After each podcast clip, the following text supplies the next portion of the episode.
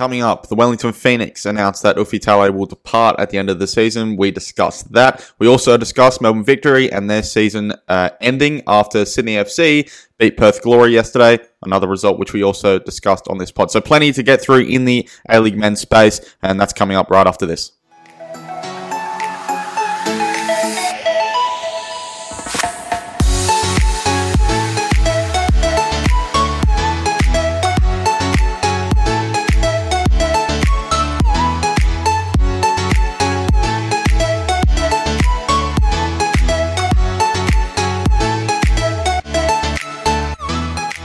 Welcome back to another episode of the Front Page Football Podcast, and tonight we've got uh, actually quite a big uh, pod um, planned, but it's going to be bite-sized, as it usually is, probably around fifteen minutes only. Two parts. First part, Matt Olsen uh, is joining me to discuss. Now, we're aware, uh, we're recording this late on a Sunday night, and we are aware that Melbourne City have just been crowned premiers, and there's been some other big results today which happened in terms of the top six, but we are going to start by talking about Ufuk Talay and his departure from the Wellington Phoenix at the end of the season, because it is a big story happening in the A-League at the moment. It's actually something that, Matt, you and me, and and actually probably a couple of our other contributors, have kind of been just kind of flagging in, in recent weeks, and then that news kind of finally dropped on, on Friday. Uh, first of all, how are you? And uh, yeah, just kind of maybe just give us a brief kind of spiel on, on your take on the Talay stuff.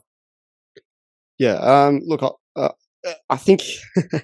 It's a, it's a, it's a weird one, isn't it? Um, because we'd, we'd spoken about this for a while, um, and it, t- it tends to be the trend with with A-League teams where they, they announce this stuff pretty early by the end of the season with with, with managers in particular.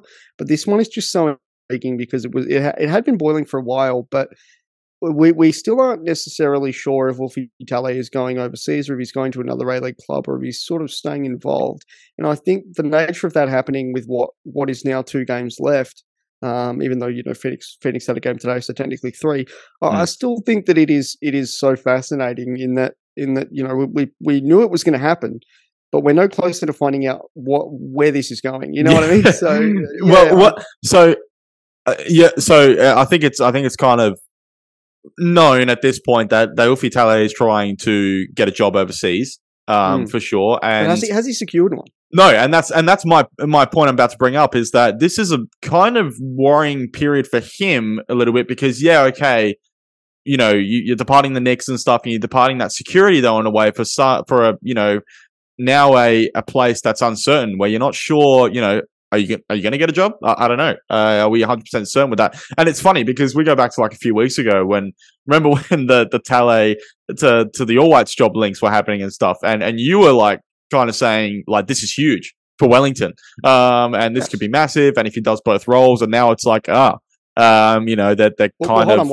Well, I still think that my verdict on that was correct. Because, oh, no, no, no, no I'm not. No. Happened. Yeah, no, no, I'm not. I'm not saying the verdict is wrong. I'm just saying the way that optimism around Wellington now has just suddenly died down. And uh, today they had that that two all result against um, Brisbane, where they scored a nice goal there with with Jan Sass um, to take the lead, and then and then conceded late on. Um, but they've just since this kind of thing has been growing, this story a little bit, and the link's been growing. They've just got they've just been getting worse and worse, and they're now in a position. I, look, I think they're still going to be okay to make finals, and part of me thinks that. The reason for that is it's good in a way that they're announcing it now, because now the players and him can say, okay, this is over. You know, we know it's over. And for some of them as well, their Wellington careers will be over as well, because they'll be either moving on or, or whatever. Um, and now we can focus on uh, with the run-in and, and making sure um, that, that uh, yeah, they, they secure the final spot. On the other hand, you could also say, well, if this has been growing for, for this long and it's been kind of lingering around, well, could they have done this a month ago? I don't know. Um, Is that, or is that kind of, you know, too early? I think I think I want to look at this purely from so I, I yeah from from a club perspective. I literally was banging on about the fact that parity between the All Whites and the Phoenix could be this all all powering and encompassing thing.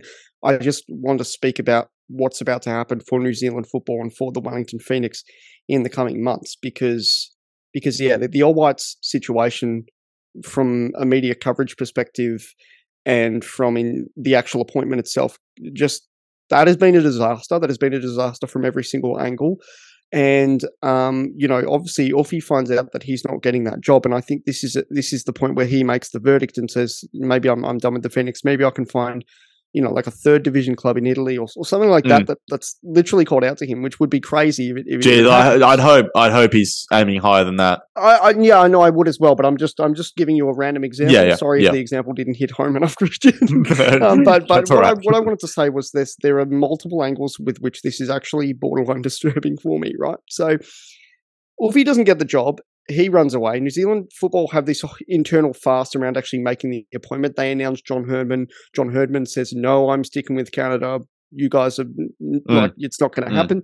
Um, and then this mass exodus of players leaves from the Phoenix, starting with Ollie Sale announcing that he's moving to Perth. The likes of Clayton Lewis that you would have thought was the the, the blood life of that club in many, many mm. ways. And the Auckland expansion is announced all at once. It tells me one of three things. One, New Zealand football are going to have a not-so-breezy period to start the sort of twenty twenty-six qualification cycle that they were maybe planning for. Um, it tells me that the Phoenix are about to have a really, really difficult period losing all their players and losing the coach. It, it, it screams rebuild. It screams a season spent in the sort of bottom rungs of the table. And then yep. you also got the ongoing Auckland expansion. Will Auckland expansion get off to the best start? What's going to happen? How will the team be organised? All these things going on. Th- these are all points I wrote down. Yeah, yeah, no, but but, yeah. but literally, it, it, it, like Ufuk Talay, he might be doing this for himself. He might be doing it to go to a Sydney or a Melbourne Victory. We we mm. don't know that yet. But the knock-on effect this has for New Zealand football from every angle, and what is currently, you know, it's one professional franchise. It, it like it it is it is harrowingly bad. Um, things are about to get very, very difficult for professional football in New Zealand. And um, I think that that's worth talking about purely. And look, look, let's just be clear. The administration with the trying to hire a coach for the All Whites has nothing to do with Ufuk Talay and no, no, yeah. doing. I mean, his choices. Players leaving to sign contracts at other clubs has nothing to do with that. But the fact all of this is happening together, I think uh, it's it's quite it's quite a curious case that Ufuk has made mm. the choice that he's made, and that um, that that club is about to have a very, very difficult period. Yeah. So there was a quote um, from Ufuk in his. There was a yeah a bit of a statement, um, obviously released with with his departure on the on the Wellington website, and there was this quote in there which kind of.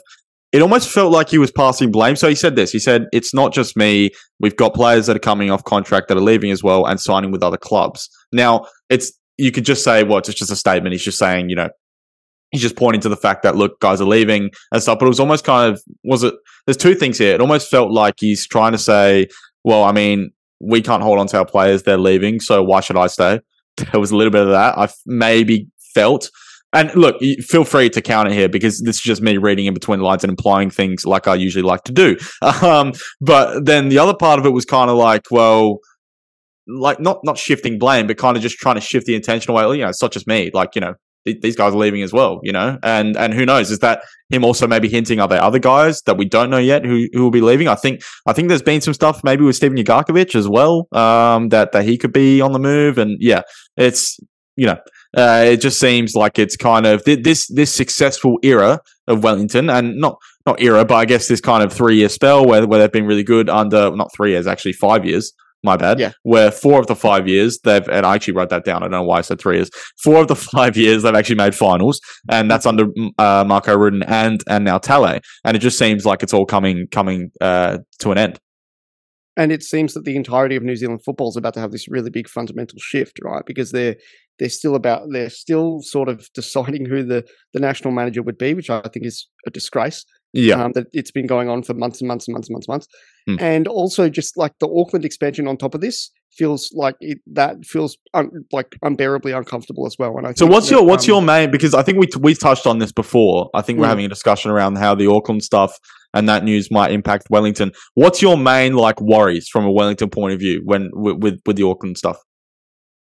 So I think that like, if they have, bearing in mind, and, and again, I hope we have listeners in New Zealand who are, are able to relate emotionally to what I'm talking about. But do you know, you remember sort of the season they had under Darija Kalajic, right? Yeah, yeah, that, that was that was a disaster. Yeah, yeah, it was. So let's say they they start this rebuild, and that's that's that's the quality of Wellington team that we're talking about. How on earth is that supposed to get people in New Zealand excited for the expansion of another professional footballing franchise, let alone one that's going to come in and steal any good talent that's sitting around? If you have, you know, your Oscar Van Hattens and your and your Callan Elliots and these types of guys mm. sitting around, now being able to be poached by another team, it tells me that both Wellington and Auckland are going to have a very, very difficult period. And what only, you know, a few months ago with Talay potentially overseeing the Knicks and one professional franchise, having this unity that they've been calling out for, for, for so from that being the prospect to now two professional franchises and no national team boss, it just, it just screams to me that it's about to be a really, really difficult period. So, yeah, I think they as a franchise are about to go through some really, really difficult days. Bearing in mind, you know, the, the rebuild, someone like Chris Greenacre could, could could come out and be a world-class manager. We we don't know. Like, it yeah. could happen. But I think that, yeah, it's you don't often see A-League rebuilds starting in, you know, April of the previous season. um, but, you know, this happened when Marco Rudan left as well. If you remember when Rudan left, they played the elimination final against Victory and lost like four five nil or something, right? So he already knew that he was leaving the club, and the club just sort of gave up on the spot. It's Phoenix fans do not have to look very far from, from the past to already learn that this kind of thing has happened before. Mm. And I, look, maybe I'm being harsh on the likes of, uh, or maybe I'm being, no, not, not harsh, but favourable to the likes of Brisbane, even to Perth, Uh, as an example, where, you know, when they've had similar situations, their their club has maybe not been as unfortunate with planning for the previous season, throwing the previous season sort of out, out the window. I mean, Perth technically did do that in twenty-one twenty-two, basically playing N P L sides. Mm-hmm. I'm going off on a tangent, Christian. You are, you are my, indeed. My, my point, my point here is, is that it would actually really, really annoy me if I was a Phoenix fan to see how much the the sort of overall picture just looks really, really bleak from every single angle. And um, and we don't see that often in the A-League. So Phoenix fans would have to sit there and say, well, why is this happening to us? Why is this an us problem? And, um, you know, Ufuk Talay, he's not at the heart of all the other issues, but he is still at the heart of that rebuild sort of kicking into action. And for him to come out and say what he said about the players, I honestly think that this is something that's been brewing for a very long time. Yeah, I mean, you'd hope for Wellington if it ends up a case, and we're going to talk about this in a moment, maybe with potential kind of replacements. They they have mentioned on that on that post when they announced that Ufi's departing that they are planning to announce their new coach next week. Let's hope their process for announcing a new coach is uh, a little bit more efficient than than the All Whites. Um, but basically, yeah, you know, could they have a Chris Greenacre situation where like um, like Monty kind of came in when when Alan Stadjic departed, and he and he kind of you know. took over and kind of, um, you know, just kept the momentum going. Could could Chris Greenacre, you know, do something similar at Wellington? That's that's potentially on the cards.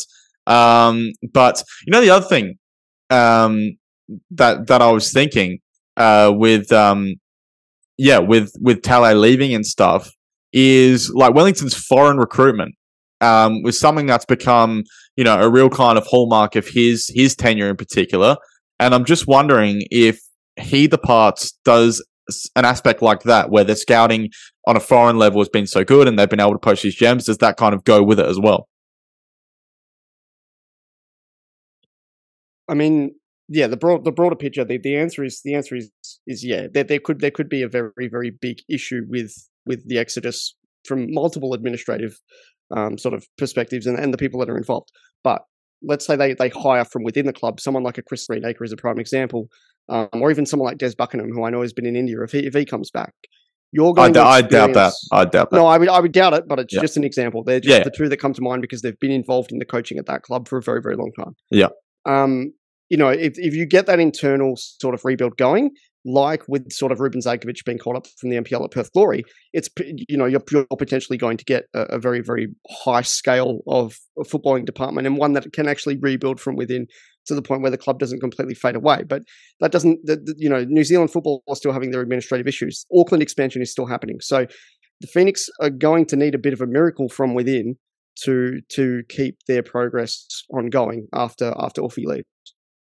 Have you got any anyone who springs to mind as like a replacement who actually sounds kind of viable from from the outside? Because it's actually, it's always hard with Wellington to judge this sort of thing because, you know, you doubt they're going to get anyone from, from, from their local league, right?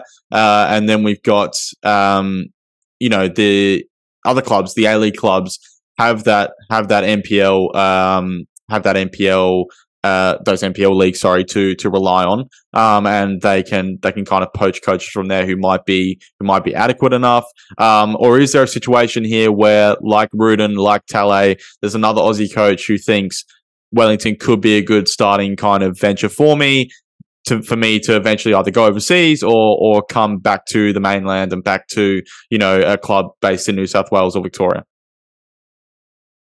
Um, so if they if they want to go for an Australian recruitment, um, Christian, you you would know what I'm about to say here, because because it'd be it'd be very stereotypical F P F. Paul Pezzos.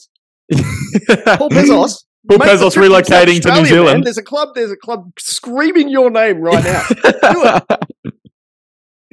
Oh, that would be unbelievable. Um, see if Brisbane might have something to say about that. I don't know though. Uh, at this at this stage, true, but they're, um, they're looking for a coach as well.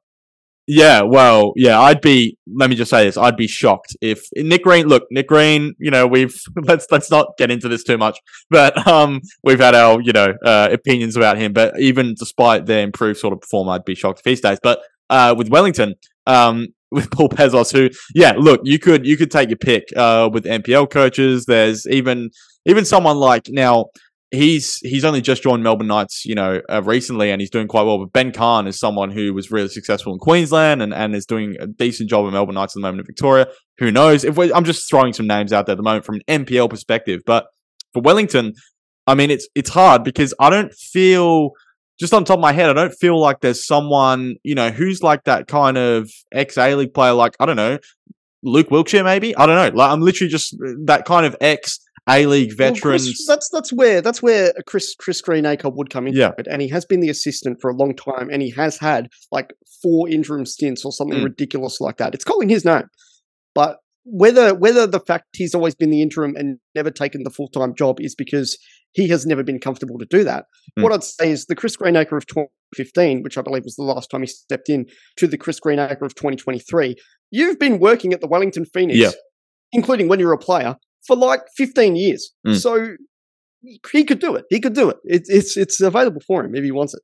Yeah, no, no, for sure. Um, and on Talay, um, how, because we, we've spoken about this, how annoyed would you be if he goes to Sydney F C as a Corica replacement? Now, bearing in mind, I don't know, Steve Corica seems to have righted the ship a little bit, or or as a Tony Popovic replacement victory, although that one seems a little bit maybe more makes sense. Uh, just that, just at face value. But you, you, you seem like you'd be, you'd be annoyed if you went to Sydney. Yeah, I would, and I think also with the type of rebuild that Melbourne Victory would want if Popovic leaves. Anyway, I still mm-hmm. think you're worth trying that one out. Yeah. Whereas Corica, it, it's definitely he's had his time. You know what I mean?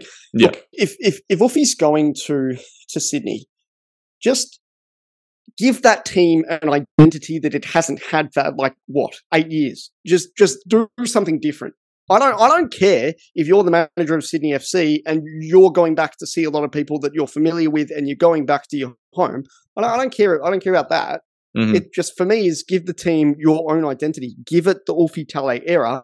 Otherwise, mm. it's just going to be more of the same. And I don't see that being a premiership or a championship team. No way.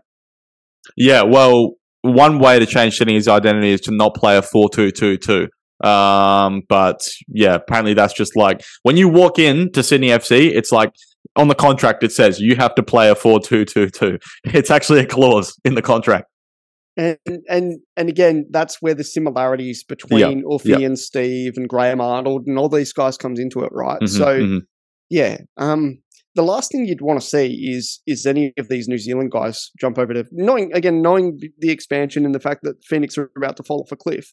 If some of these New Zealand guys start heading to a, a Victory or a Sydney, should Ufi join them? That'd be really, really intriguing to see as well. Yeah, well, I mean, I don't see I don't see Zavada staying um, either. To be honest, if- I'm not talking about. No, no, no. Play, no. Players from New Zealand. You no, no, no, no, no, no, no, no. I'm, I'm, I'm changing the subject now. Sorry, okay. um, and I'm just touching maybe on, yeah, on some of their uh, foreigners. Um, hey, I'm hosting. I'm changing the subject. Um, but the, you know, even someone like Jan Sass, who hasn't really, I know he scored a nice goal today, but he hasn't really kind of, you know, taken off at all. Um, you know, Sale's been such a huge presence. He's, you know, he's he's going to Perth. Um, and it's just like, yeah, you know, the. the the heart and soul of the team is kind of being ripped out of itself. And, you know, I guess Alex Roof is still there. Um, but, you know, other than that, it's just name, kind of... Name someone. No, I'm serious. Yeah. No, I, we're, we're bouncing around the conversation here, but name someone at the Phoenix other than Alex Roofer who you would consider like a stalwart of the team. Off the top of your head. You couldn't You couldn't Tim, do it. Tim Payne? I don't... Oh, oh, potentially. Oh, yeah, he might, he might count as well, and he has All Whites experience. So even yeah, but, someone okay. like, yeah, e- even someone like Josh Laws, like he could very easily yeah? move, move. Oh, he's back. Still Australian though. That, no, but that's what I'm saying. So he could. No, no, sorry, sorry, I'm changing the subject again. uh, he, he could move uh, very easily, get snapped up by someone, obviously on the mainland. Uh, you know, uh, in, in terms of an A-League uh, Australian setup. So you know, that's that's a concerning spot there, for example. Yeah, I just wanted to touch on um, the Auckland side thing because I found it quite um, funny with like all this news uh, with the, with Talay uh, dropping this week, and then Wellington actually played in Auckland today. Um, against against Brisbane, um, yeah, yeah. I, I think I think you know what though. I, I will give it a pass mark. Two things. One, the and uh, to the best of my understanding, it's going to be an Auckland franchise and not Auckland City. But mm. uh, if the team is playing uh, most of their A-League fixtures in their determined heartland, they'll play in where the uh, where the New Zealand Knights played in North Harbour. It's a forty minute trip out of Auckland, so they won't be playing at Eden Park. The Eden Park venue I don't mind for the Phoenix whilst the Auckland team isn't around um, because it'll still be a really big stadium for the Women's World Cup, and they want to feed into that as well. So the fact that they played at Eden Park, not a problem for me. And of course, Eden Park would then be used for your, your bigger fixtures for your Auckland franchise as well. But would, no, would they play uh, the derby there? If um, yeah, would they play the derby at Eden Park? Do you reckon? That's a question I can't answer because I don't know how big that derby will be. My mm. issue is that a lot of people will expect an Auckland team now. They, they have a saying: "Fickle, fickle Aucklanders." Right? When the when the Blues rugby team was was winning a lot, like when they were the creme de la creme of, of Kiwi rugby, people still didn't really show up. And my issue with this is people are going to expect the derby to have a really big effect on attendances in particular. Eden Park is is probably going to be used one-off for one of the first derbies, but I don't imagine it really being a ground that's used at all. Um, and the only reason why the Phoenix have resorted to using it occasionally um, is because North Harbour, the games that they have played there haven't been well attended anyway. And it is, I cannot stress this enough, it is a very long way out of the city. So... Mm. You know, I, yeah, I, I don't know. To answer your question, I mean, yeah, but I'm not expecting uh, the team to be well supported, or at least as well yeah. supported as some people make it out. You know what I mean?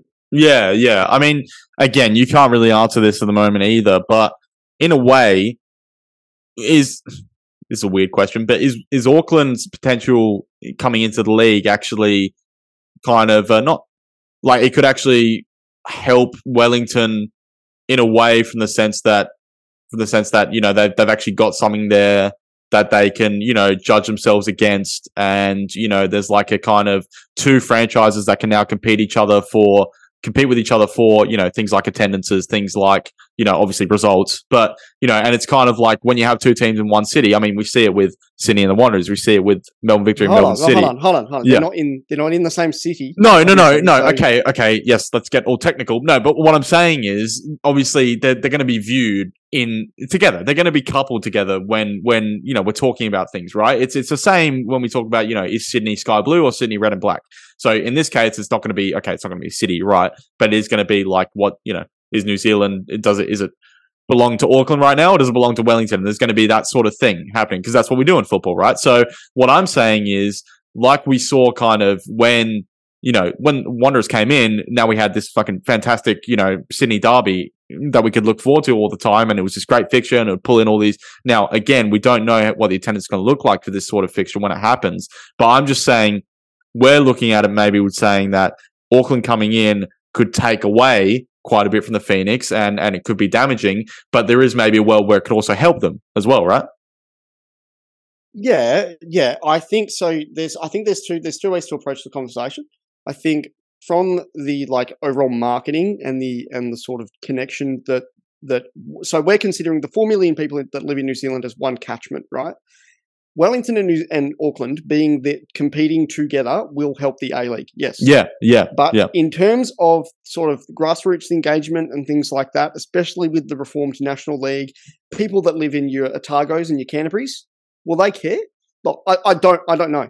And I'm not the most qualified person to talk about it. I live on the other fucking side of, of, you know, what do I call it? The country, the continent, whatever. You know, you know. The, Ta- the Tasman is that? No, I don't know. no, well, no, we wouldn't use that phrase on the West Coast. But I know what I know. What you, I know what you're playing at.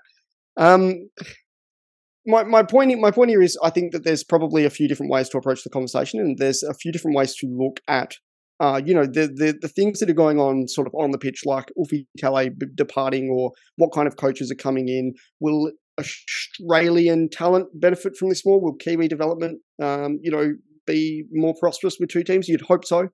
Um, but I think that, that the overall marketing helps. The other metrics, it's just, it's too hard to tell right now. Um, but the picture is, is very, yeah, it's very unique in that way. So we'll see. Yeah. Yeah. Okay. Last, last bit. Um, where do you see Talay end up, ending up? Yeah. I, I, I would, if you had like, to put your money on it. Yeah. I would like it to be. So, I mean, to be honest, the overseas stuff, I don't buy it. I don't. Mm-hmm. Um, so it's it's between one of two options. I think Victory, he would be a very, very exciting match for the culture of the club, for how yeah. they want to get their results, the type of football they want to play. If it's Sydney F C, I'm really, really worried about how that, that looks. I think that he's gonna he's going to go back to the Corica kind of style. He's going to sort of say that this is the Sydney way. And I think everyone will lose from that, because you're probably going to look at an Ufuk Talay Sydney who are like fourth at best, seventh at worst kind of team.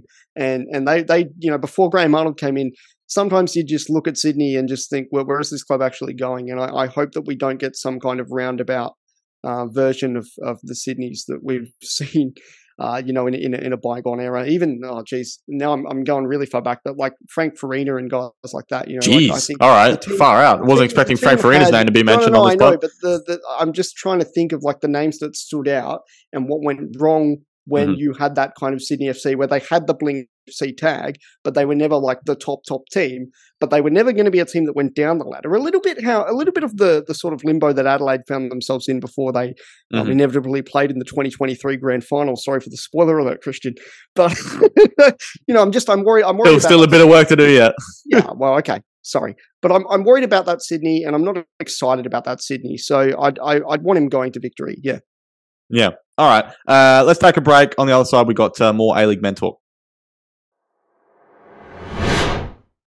Okay, Jake Holub uh, joins us now for the second part of the podcast. Um, before we get into it, we should mention, like I mentioned at the top, uh, Melbourne City uh, crowned premiers of the of the A-League Men after Adelaide United's one-nil draw. Not one-nil draw. What am I talking about? one-nil defeat at home to uh, Western United uh, earlier today. So yeah, just thought it's important to mention that. Um, Jake, first of all, how are you? Any comments actually on that? Uh, Melbourne City uh, being crowned premiers?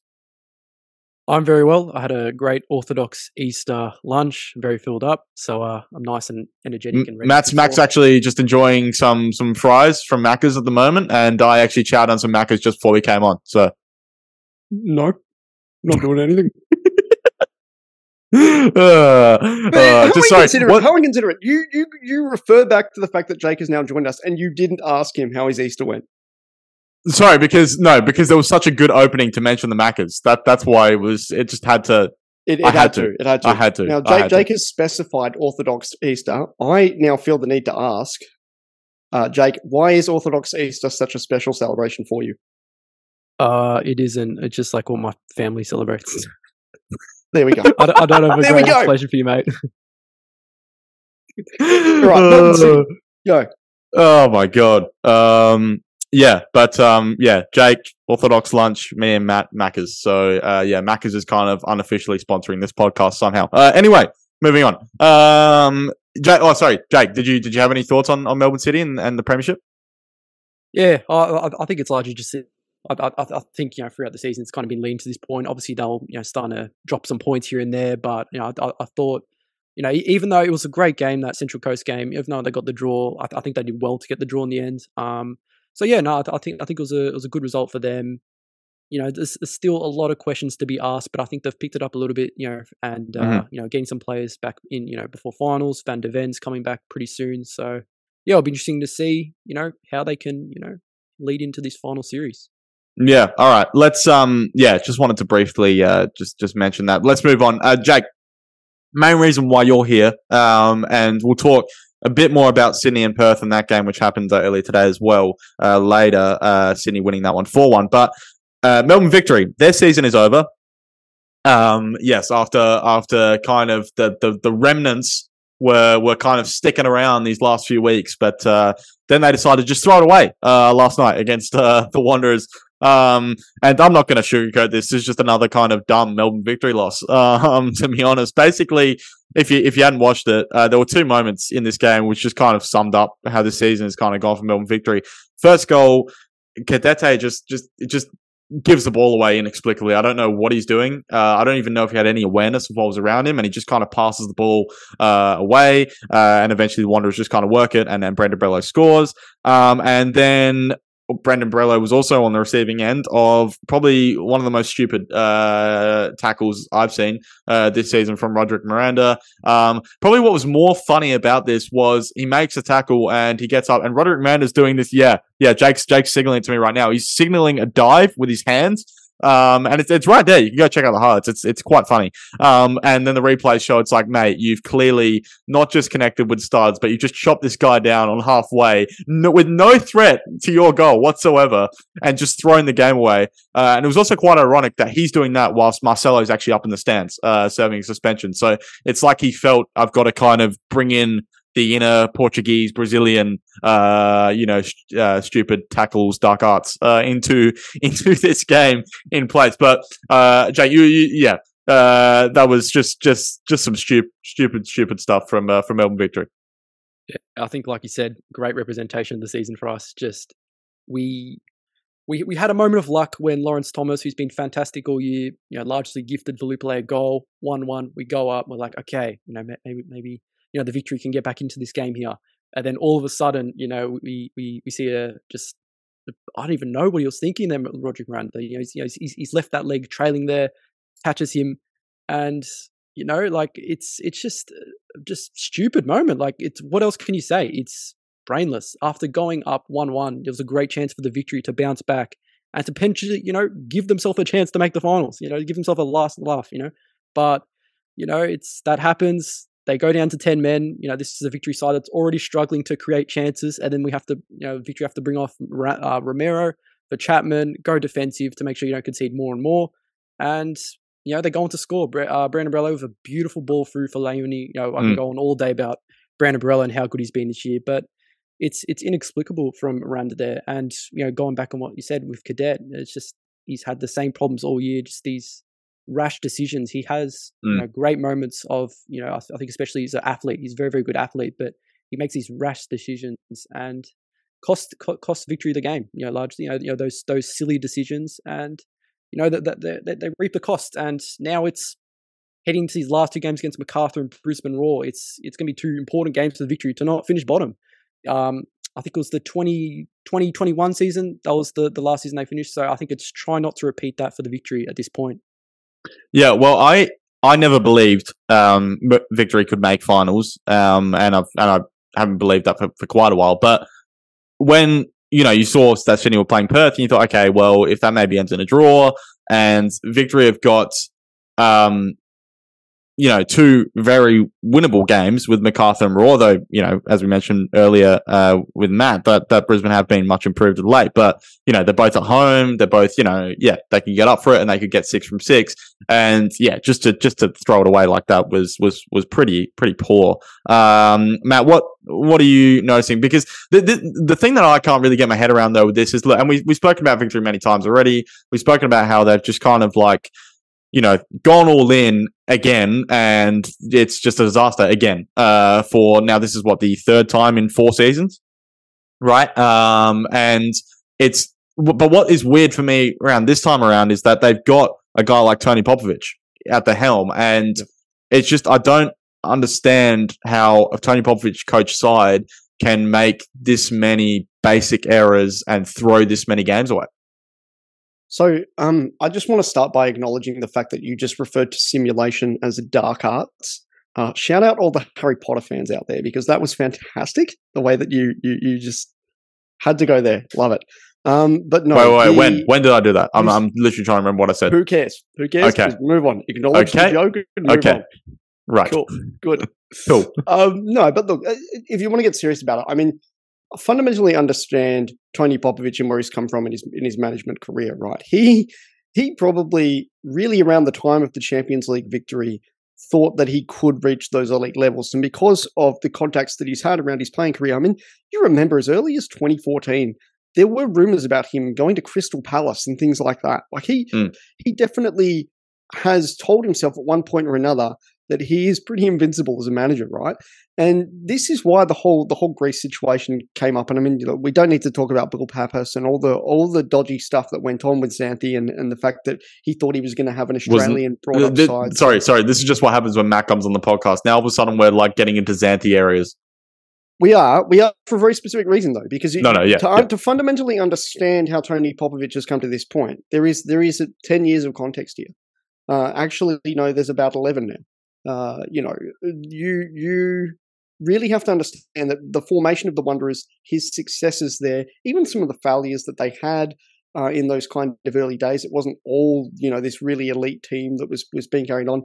He really brought up to to think of himself as, as a man that could fix any club and fix any situation and be good enough to be an elite manager in Europe.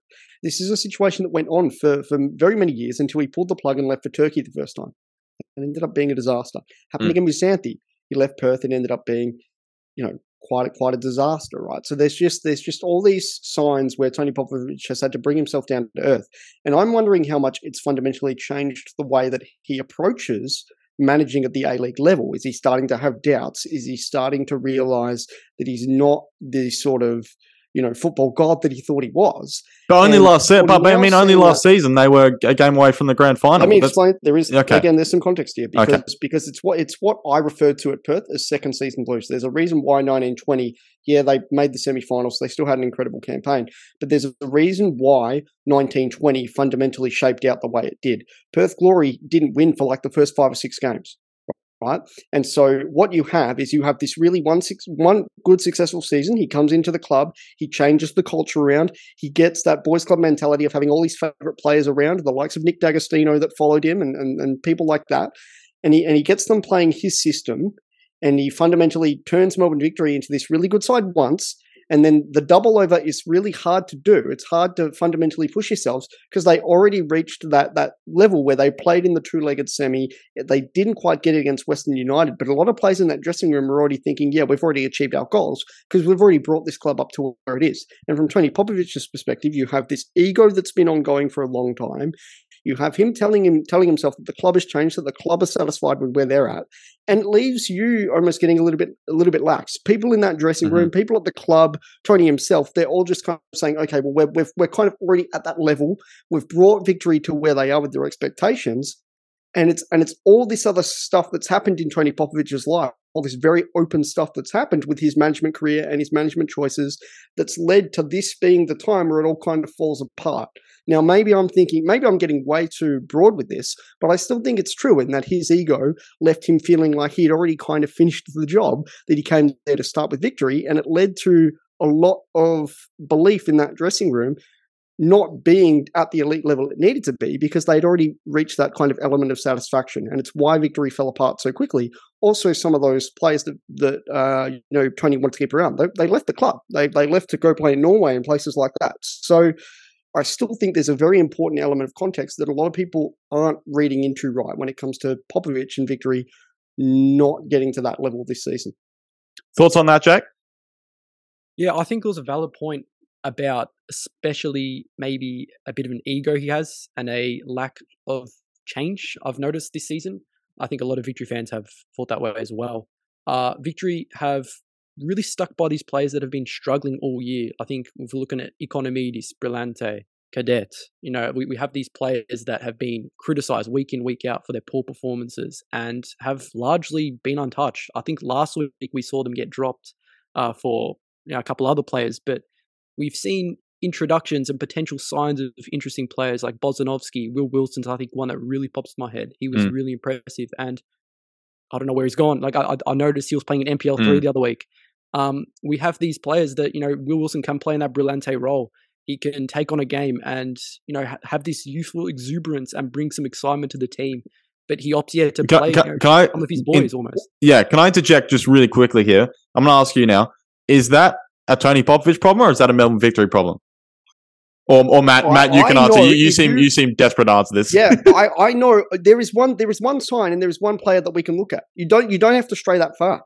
Look, combine what Jake is saying, combine the the, the fall off of these players, combine to what I'm talking about is going on in that dressing room with all this historical context going on with where Tony feels like he's at as a manager. Mm-hmm. Why did Jake Brimmer win the Johnny Warren medal and then fall off the face of the earth? Mm. Because because that dressing room, they I've already told themselves that they're satisfied enough with who they are as a team. They don't need the change. Of course you need change. Of course you need that. I, I just find that someone like Jake yeah. Brimmer is a is is prime example of that. Jake is spot on because all yeah. of these players were already kind of pre they they built something there and they didn't want to expand any further on that. It's why the team fell apart. First thing, first thing. When you actually just mentioned Jake Brimmer, I actually, my, I'm, I shit you not, I literally went, "Holy shit, Jake Brimmer still plays for Melbourne Victory!" Like, wow, I actually completely forgot that, and I actually That's what then I'm talking about. No, no, no, no, no, I know. And then my mind actually also went to, "Oh my god, remember when that guy was linked with the Socceroos call up for like for like a couple of weeks?"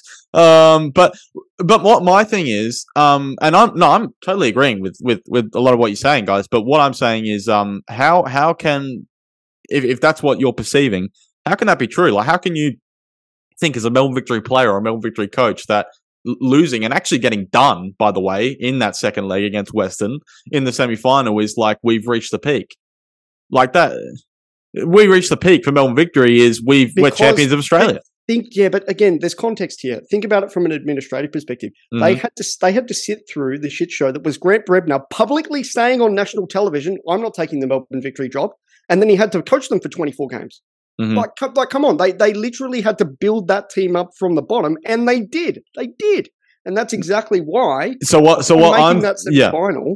yeah. They've, they've just kind of gone, we've already done part of the job. Let's just go out there and, and play our football and be who we are without any change, without any any nuance mm-hmm. to what's going on. So I think what's what's happening here is that maybe this this Popovic era has judged itself against – the failings of the Kurtz Brebner years instead of judging itself as what Melbourne Victory should be. Because if it had done that, then potentially, you know, and I know what you're saying, Matt, where you're saying, well, this is kind of a Tony Popovic thing, but I don't, I don't know. It still feels like, you know, like even, even the Wanderers, um, if you want to go way back with, with Tony Popovic, like it, it wasn't like it was a sharp decline, right? It, it, they were still a viable kind of finals team. Um, and like that, yeah, they were on the way down as he kind of, his tenure came to an end, but they were still kind of there and thereabouts. I just, I just look at it very, you know, if you're looking at plain and simple, if you're a Victory fan trying to understand what's going on at that club, what's going on with the team, what's going on with the results this season, you, you can't put two and two together with, like, you wouldn't have the nuance to kind of look at it and be like, well, this is what Tony Popovic's, uh, Tony Popovic's career has been like. You'd just be like, well, hang on a minute. This guy played the Socceroos. He's won the Asian Champions League. He's got experience. How the hell are we giving away so many of these cheap games? I mean, they they literally got handed a gift, Jake. They got handed a gift by by Lawrence Thomas, the ex-keeper as well. Um, who it was actually really funny. I thought in the Paramount commentary, I think it was Andy Harper who said, um, "Chris Oikonomidis, oh, great ball across," and I'm kind of thinking, um, no, I don't. It's, it's, it's oh, look, he's put it. He's kind of stood it up and stuff, but I mean, Lawrence Thomas has just punched the ball straight to Nishan Falupalai for a tap in. Um, so and then they get a lifeline, and then it's just like, ah. You know, just throw it away. I mean, that's that for me. That is like the paramount sign of a team that's just going nowhere. I think a really interesting point I noticed is we've only had four draws this year compared to all the other teams. That is far less. We've we've had seven wins, four draws, and however many losses now. That's a very interesting point, yeah, because we just seem, or Victory seemed to get into this yeah state where they just throw away these easy points. There's so many games where there's a clo- it's close, you know, and they just just this one silly error and. Yeah, it, it's it's hard because I, I see what Matt's saying about those points, and I think there's definitely some truth into it. But I think also you've got to consider the, the amount of injuries Victory's had as well. Like Brimmer, like we brought up before, had a poor start to the year, but he's been out for majority of the season now. Mm. Uh, Nani, yeah, he was the star man. You know, he he had these moments here and there. It was it was they were struggling to build all the pieces together, but you you you'd at least hope that with a full season of game time, they would have finally you know eventually yeah. clicked. So I, th- I think there is there is definitely some criticisms to be made of Popovic with the second season syndrome, wherever you want to go with that. But yeah. I think there has also been a lot of unluckiness for Victory in many ways. If you look at, for example, X G, all these you know underlying mm-hmm. statistics, Victory should have done much better than they have this season. So I, I, I, I agree with what Matt's saying, but I think Victory can also feel very unlucky in other ways. Yeah, there's there's also there's also internal factors because because uh, uh, Nani from you know from purely being in that change room and giving his guidance, and also being being there on a match day to just add that insane amount of experience that he has. I think that that, that fundamentally, attackingly especially, is a very very different team. And Chris Oikonomidis doesn't fall off a cliff, and you know all these guys all these guys don't necessarily get really down on themselves without that presence, because you, you go from that to essentially having to call up kids and, and, and play a very fundamentally different team. And then you get stuff like, you know, Brodiante playing wildly out of position and all this kind of stuff that's going on. But I still think that there is a, there is a method to the madness with a lot of that, right? I think that, that there is still, you know, they, they still were working their own process. It's just that that process was something that harkens back to what I was saying before. It's a lot of, we fundamentally believe that we've already achieved our goals. We fundamentally believe that we're a very good side. That gets affected by it. And then on top of it, you have the Nani injury. You have, you know, a lot a lot more absences in the team. You have someone like Nick D'Agostino get a move to Europe.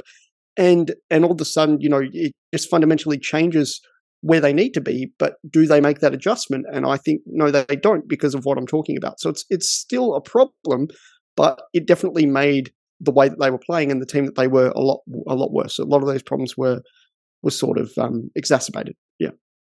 Yeah. And then not to mention, you know, obviously, I mean, obviously we, we can factor this in, but of course Victory were, or they had already started the season poorly. That should be noted before the, before the, you know, the, the, the Melbourne Derby incident and, and, and what occurred there. But obviously when that's kind of happening and then, and you know, what's going off, on off the pitch is just intensifying seemingly by by the week, you know, then then that obviously kind of plays a part um it, with the with the results. But let's yeah let's let's uh, change course then um and look a little bit uh yeah I guess react to to a result from earlier today. uh Sydney F C uh thrashed Perth four one um at uh at Allianz, uh and yeah basically for me anyway. And I Sydney last week um against Adelaide, for me, actually played pretty well uh, and were the better team. And I just feel now Le Fondre's fit and he's back. And I'm not saying they're going to do really make much noise, you know, come finals time, but I do think they're definitely going to make it uh, with that result, especially. Dare I say they could even finish fifth. Uh, they now are level in, level on points uh, uh, with Wellington.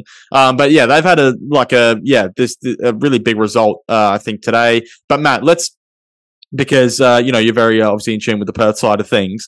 Um, you're, because we were talking a little bit off air, you're not, I guess, probably too pleased with the reaction from from this game from a Perth perspective, potentially?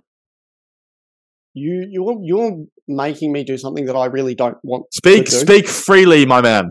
Yeah. Um, I, I just think that because of because of where they've come from and because of how the rebuild started, I, I just, I think that people are very unfair on their outlook on on Perth, you know, as a club for, for the entire season. And I think that this is the one game, and I mean, seriously, just, you know, get get get the fixture list out, look at the amount of times Perth have, have shipped this many goals. It, it actually hasn't happened. It hasn't. Mm. So people people in isolation see this team, and people still talk about Perth as a club as though they're, they've been wooden and spoon contenders and they're the worst team in the league, you know, week after week after week. And it's just like, do you, do you have eyes? Like, seriously, to to, to harken back to um, Marcus Babbel, do you, do you have eyes? Do you understand the game a bit? You, you know, like, like, seriously, though, what a goated moment that was. Um, oh, unbelievable. No, but, but, you know, like, there is a reason that team played so incredibly well um, at home. And it was because, you know, fundamentally what Ruben Zadkovich has done is he's he's built a lot of familiarity around players that he knows and players that he has experience with. Now, are a lot of those Western Australian guys? Yeah, they they actually are. A lot of them are M P L products that have then gone on to play in an under twenties World Cup. The likes of Chris Donnell, the likes of Joseph Ford, who's played a lot of minutes in place of Bert Gilroy, mm-hmm. a lot of those boys in the team.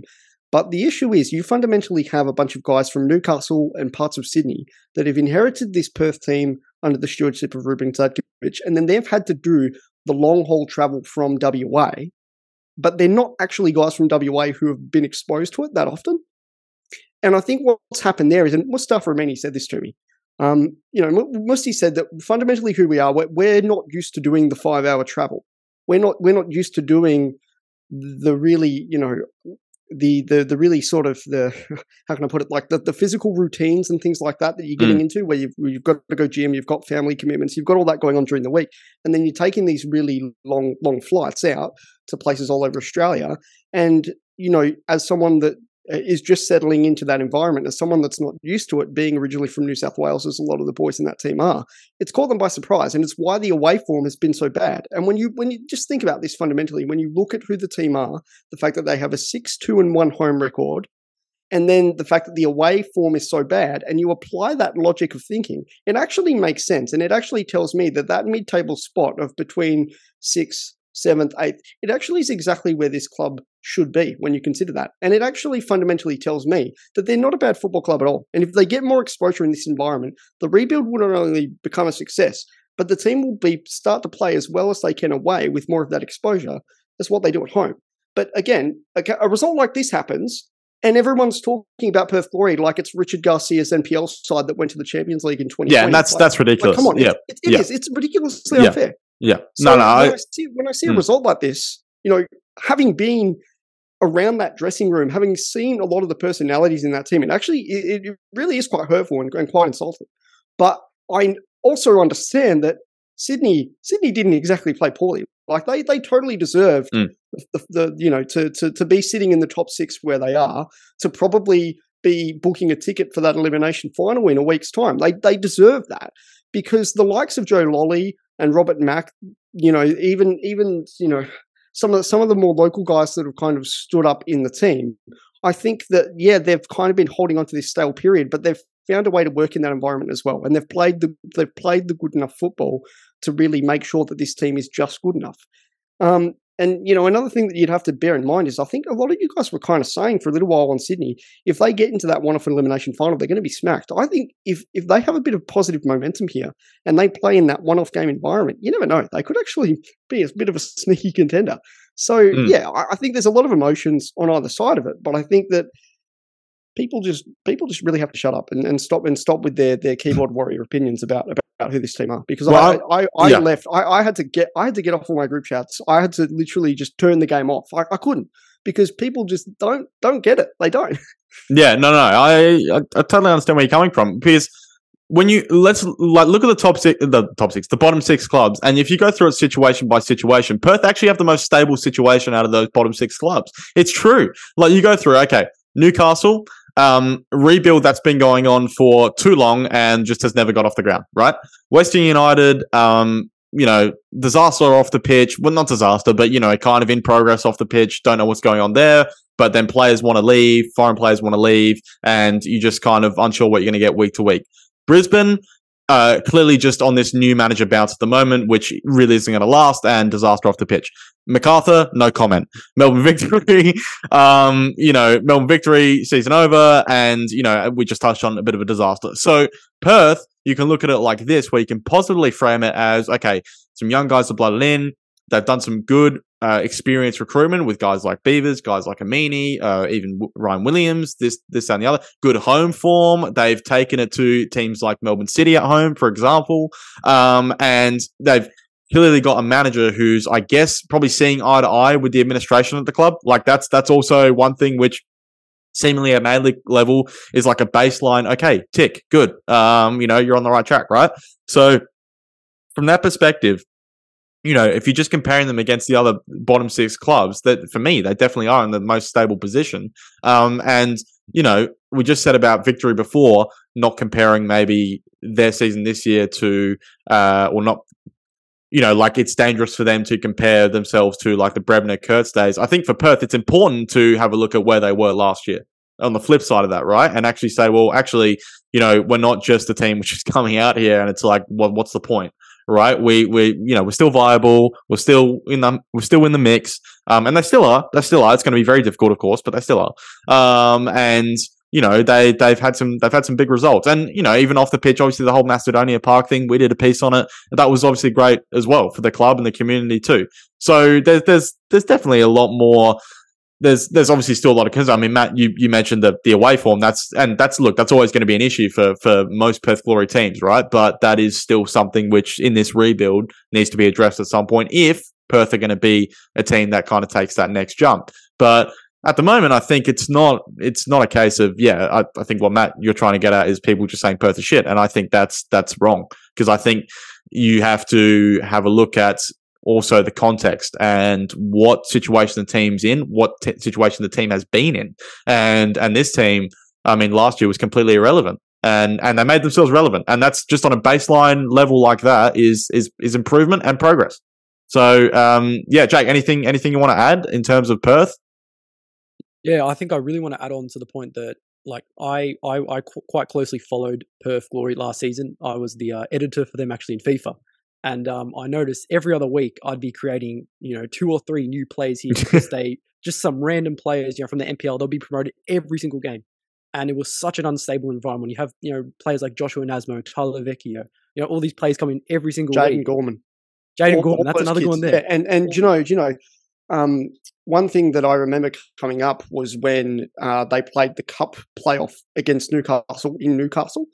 And I believe the average age of that team was something ridiculous, like seventeen point six or eighteen, you know, point something. And you're talking about all of these additions that were coming up on, on FIFA as well, bearing in mind they started the season with Daniel Sturridge and all that. So, like, yeah. That they, was that, that was a removal from FIFA though, wasn't it? I, think, I think so. But, no, Jake, Jake, I, I actually am surprised that I did. I, I have only just learned this. It might have helped to have told me that at some point, given I, I spend a bit of time in that dressing room. But yeah, a lot of those, a lot of those boys, they're still pretty talented footballers on their day. They do very, very good things in the in the N P L and W A. But um, that's where the team started. We literally had an N P L eleven playing in in the A-League from, from sort of Ruben Zadkovich being called up and basically calling up all of the boys that, that were in his team. So so Jake, Jake would know that very, very well, as I, I am now familiar with. But also even the likes of, of Jacob Dowson. I know Jacob's going home to Newcastle, but someone like him, if he played for another club, and again, I, I don't, you know, as someone that's that's been in W A my whole life, I don't want to sit there and cry East Coast biased like we, we have a habit of doing in, in A F L and, and other sports like that. But if Jacob Dowson was playing for another club, people would love him. People would love his backstory. They would have made an A-Leagues All Access. Hey, that's not fair. I love him. Yeah, me too. But, but I mean, but I mean, you remember they brought up that stat? Was it in relation to Irankunda? And they said, and they said, uh, Nestory Irankunda has like something to do with X G or, or the amount of goals that he'd actually shipped in, goal involvements it was. And they put the photo of Nestory Irankunda doing a backflip. Jacob Dowse was top of the list. Jacob Dowse had more goal involvements than Nestory Irankunda did at that point in the season. Hey, well, you should have seen the look I got uh, on the pod the other week when I mentioned that Jacob Dowse, well, I, I put forward an argument that Jacob Dowse has an equal, if not slightly better left foot than Craig Goodwin. And I got death stares galore. Yeah, it's, um, ridiculous. But- it's ridiculous. Yeah, now, it's if he goes home to Newcastle, has a similar season, hopefully under Arthur Pappas, I think give Arthur another try. But yeah, if, if he goes home and, and has that impact, I can assure you, I can assure you, given given his injury, given the fact he was crying at training, saying he'll never play football again, all that stuff, mm. getting emotional about it now. But but you know, that they are going to be sitting there front and center, being like, "This is Jacob Dowson, this is his story," and they just don't don't care about it because he's playing a five hour plane flight away. You know what I mean? Like, it's just things like that. It, it bothers me. Mm. Jake, um, I didn't get to hear your um, thoughts on Sydney F C. What, what are you thinking? Do you think they can make some noise come finals? I think anyone can. You know, at the end of the day, it is a one-off mm. game. Um, and I think Sydney, if anything, have really shown that. You know, you, you have a four nil defeat to the Wanderers, and then you have a, a game like this here. Um, mm. They've been very inconsistent. I think that is because we've seen a lot of reliance on key players like Joe Lolly, like Robert Mack, these players that can have a brilliant moment like that and, you know, turn the game. Even Alfie Le Fondre, you know, he's, he's came back in there, had a great game. So I think, yeah, it just depends on, you know, factors like, you know, who's fit, who's playing, and if they just have a good day. So I, I personally am thinking no, but you never know. You never know. And and especially if it is a uh, sort of New South Wales team, they do end up playing there, obviously, you know, a bit of a less trip. So you never know, but I personally am not super optimistic about this team. I just think they're too inconsistent. They've been way too inconsistent this year. But I'm not going to rule them out, you know. Really. Yeah, yeah. We, we could no, see I Steve think Corica uh, madness. You know, you never know. Yeah, yeah. I mean, I, you know, I'm I'm hoping they don't do well because I'll have egg on my face for basically saying, you know, Steve Corica should should should jump step. Uh, jump ship because he's just kind of not capable of getting any more out of the team.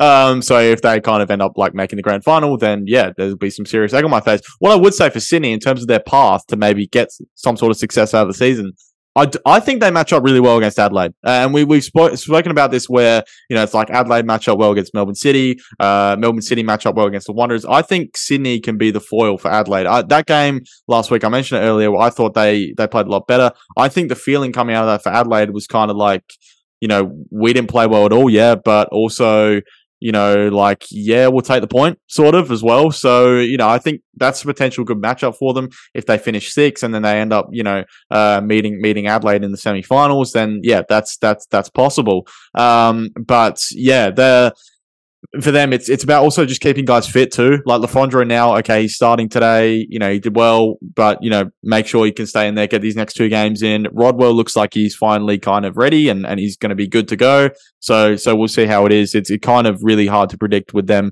uh, at, at the moment. So as it stands in terms of the, the top six race, so Wellington and Sydney are both level on points on thirty-two and fifth and sixth.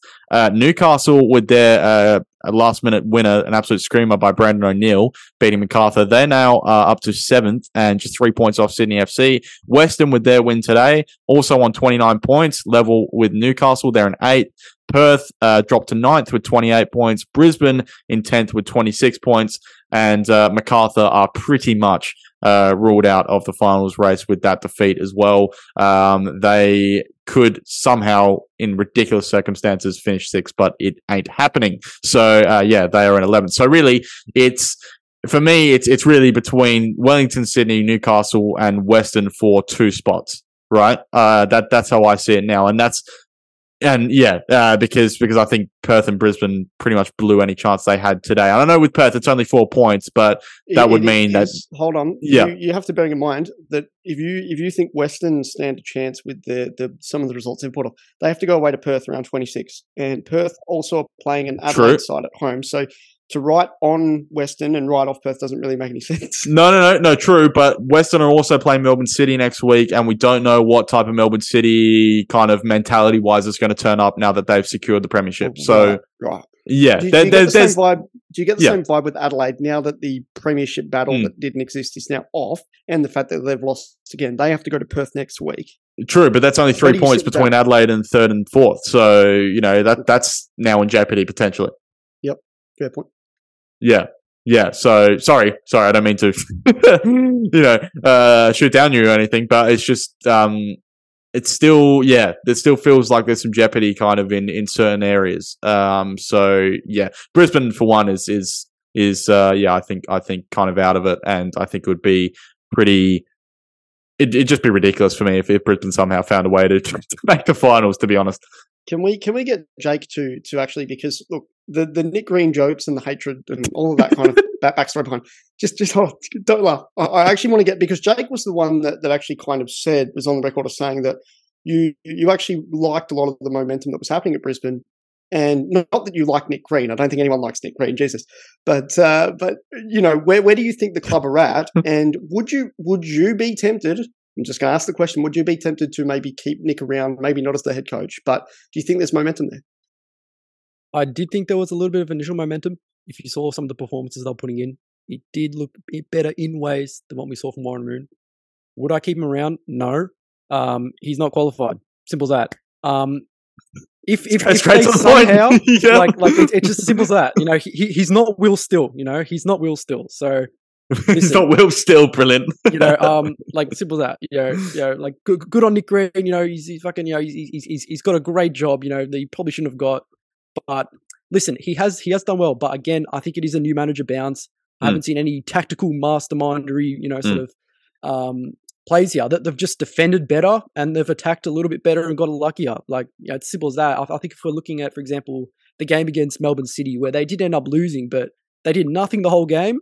And they got a late, you know, pretty B S penalty. Um, and you know, they're one one just like that. Obviously, you know, uh, Aiden O'Neill end up scoring, but it, that's just how football works. You know what I mean, like sometimes you just get lucky to some of these results. So I really, really hope that they are able to find someone else.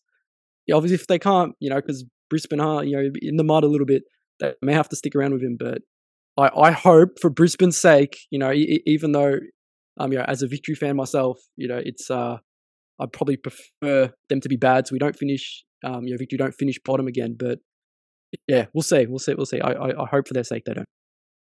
Two words, Paul Pezzos. Anyway, uh, let's uh, let, let's wrap it up. Uh, make sure make sure you follow us on uh, social media, Twitter and Facebook at uh, Twitter and Facebook, Twitter and Instagram at Front P G Football, Facebook Front Page Football, also on LinkedIn, TikTok, and the website is uh, front page football dot net. Also, uh, if you listen to the episode in full, in particular, let us know what you thought. Uh, give us some feedback. Uh, we're always looking for some some feedback to improve the pods uh, for your listening. All right, Matt. Jake, thanks for joining me. Anything, uh, anything either of you want to add? I'll um, take that as a no. Maybe, Matt, no. I was just going to say, um, hashtag Pezzos for A-League, Phoenix and or Brisbane. uh, Jesus, I'm going to have a few people probably texting me if they, uh, if they listen to this. Anyway, um, yeah. Okay, that will, uh, that will do it for another episode of the Front Page Football Podcast. Bye for now.